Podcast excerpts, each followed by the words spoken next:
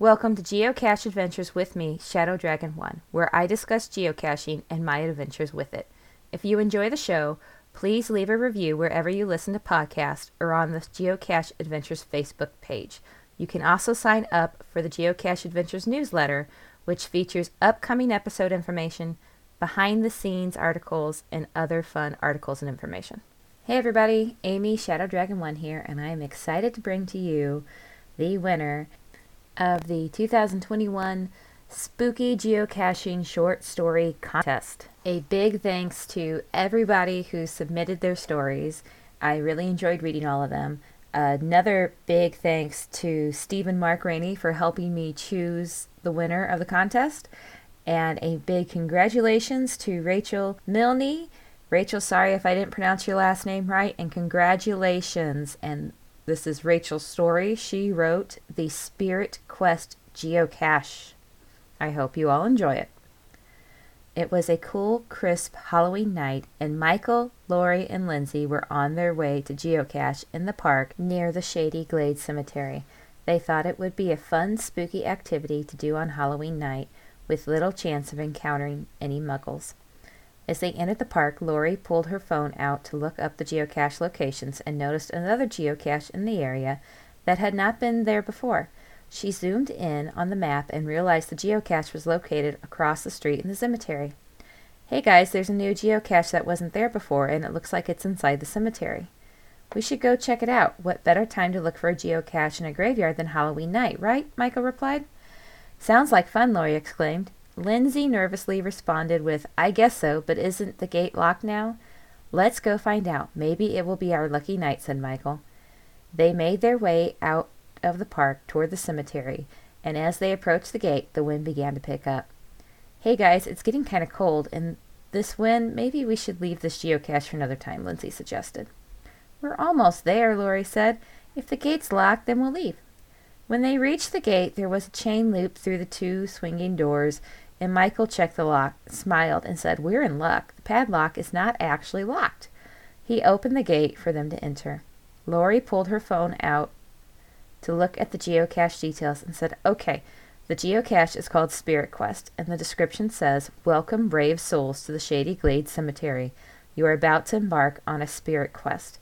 This means you will be searching for a hidden cache inside the cemetery amongst the spirits of the departed.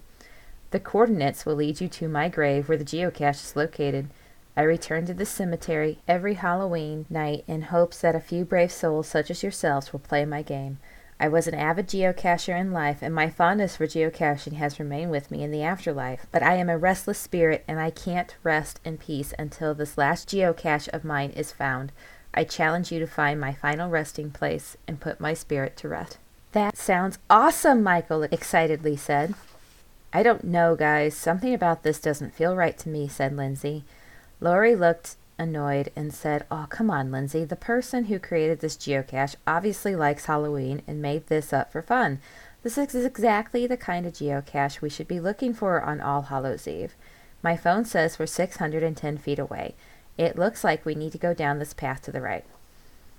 She clicked the navigate button on the geocaching app and they began their spirit quest. They slowly walked down the path and the light of the full moon cast creepy shadows over the graves. The wind had died down, and it was now eerily quiet. Lori stopped and said, I think we need to get off the path and make a left here. It says we're 377 feet away, and the navigation looks like it's pointing to our left now. They passed a large tree, and Lindsay thought she saw movement to her right. She quickly turned, but nothing was there.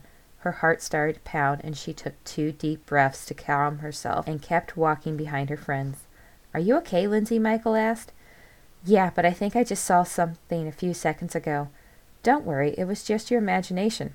Okay, we are 233 feet away now, said Lori. They continued in silence for a few minutes.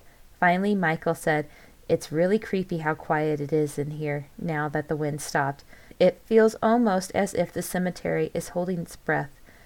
Yeah, and I have this funny feeling that we're being watched. Maybe we should turn back, said Lindsay. Don't be silly, you two. We're almost there. It says we are 89 feet away. It should be just past those trees and bushes up ahead. The cemetery here was very overgrown and looked as if the groundkeepers did not maintain this area.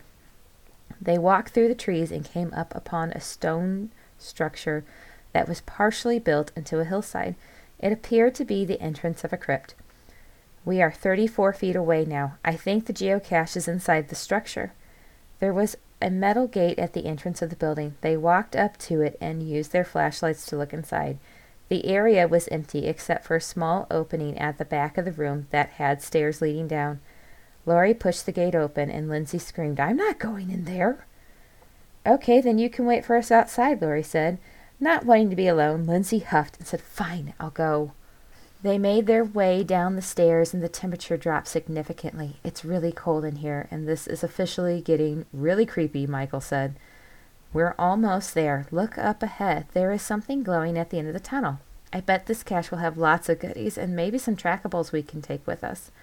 They slowly walked down toward the end of the tunnel and they reached a small room with several candles lit inside. In the middle was a large gray tomb. Who would light these candles down here? Lindsay asked. Lori ignored her and said, My phone says we have reached the geocache, so maybe it's in the big tomb. Before anyone could protest, Lori walked up to the tomb and pushed open the lid. What are you doing? Lindsay shrieked. All of a sudden, the candles went out, and they heard a deep voice that laughed menacingly and said, Ha ha ha ha ha! Welcome to my crypt and final resting place, you foolish mortals. You have found my tomb, which is the geocache you seek. A smoky figure began to materialize in front of them, and they all screamed with fright at the same time. Now go! Let me rest in peace, screeched the spirit. They turned around and ran as fast as they could down the tunnel and up the stairs.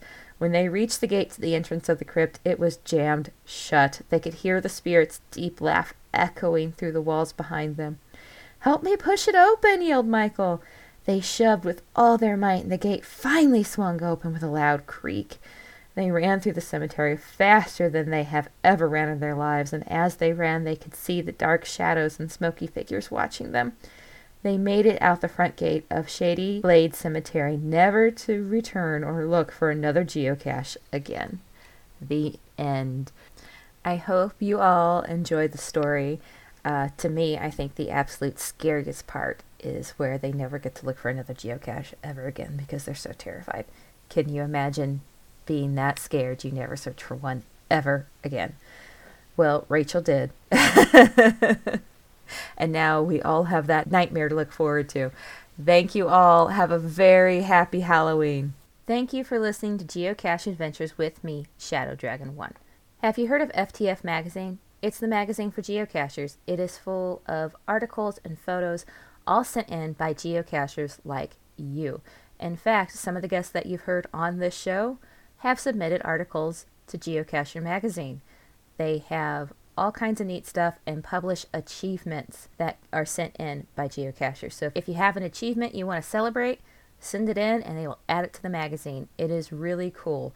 I recommend it. I subscribe to it myself and I love it. Go check it out at ftfgeo.com. That's ftfgeo.com. And let them know Shadow Dragon 1 sent you. Would you like to be a guest on the show? Do you have a topic you'd like to hear more about?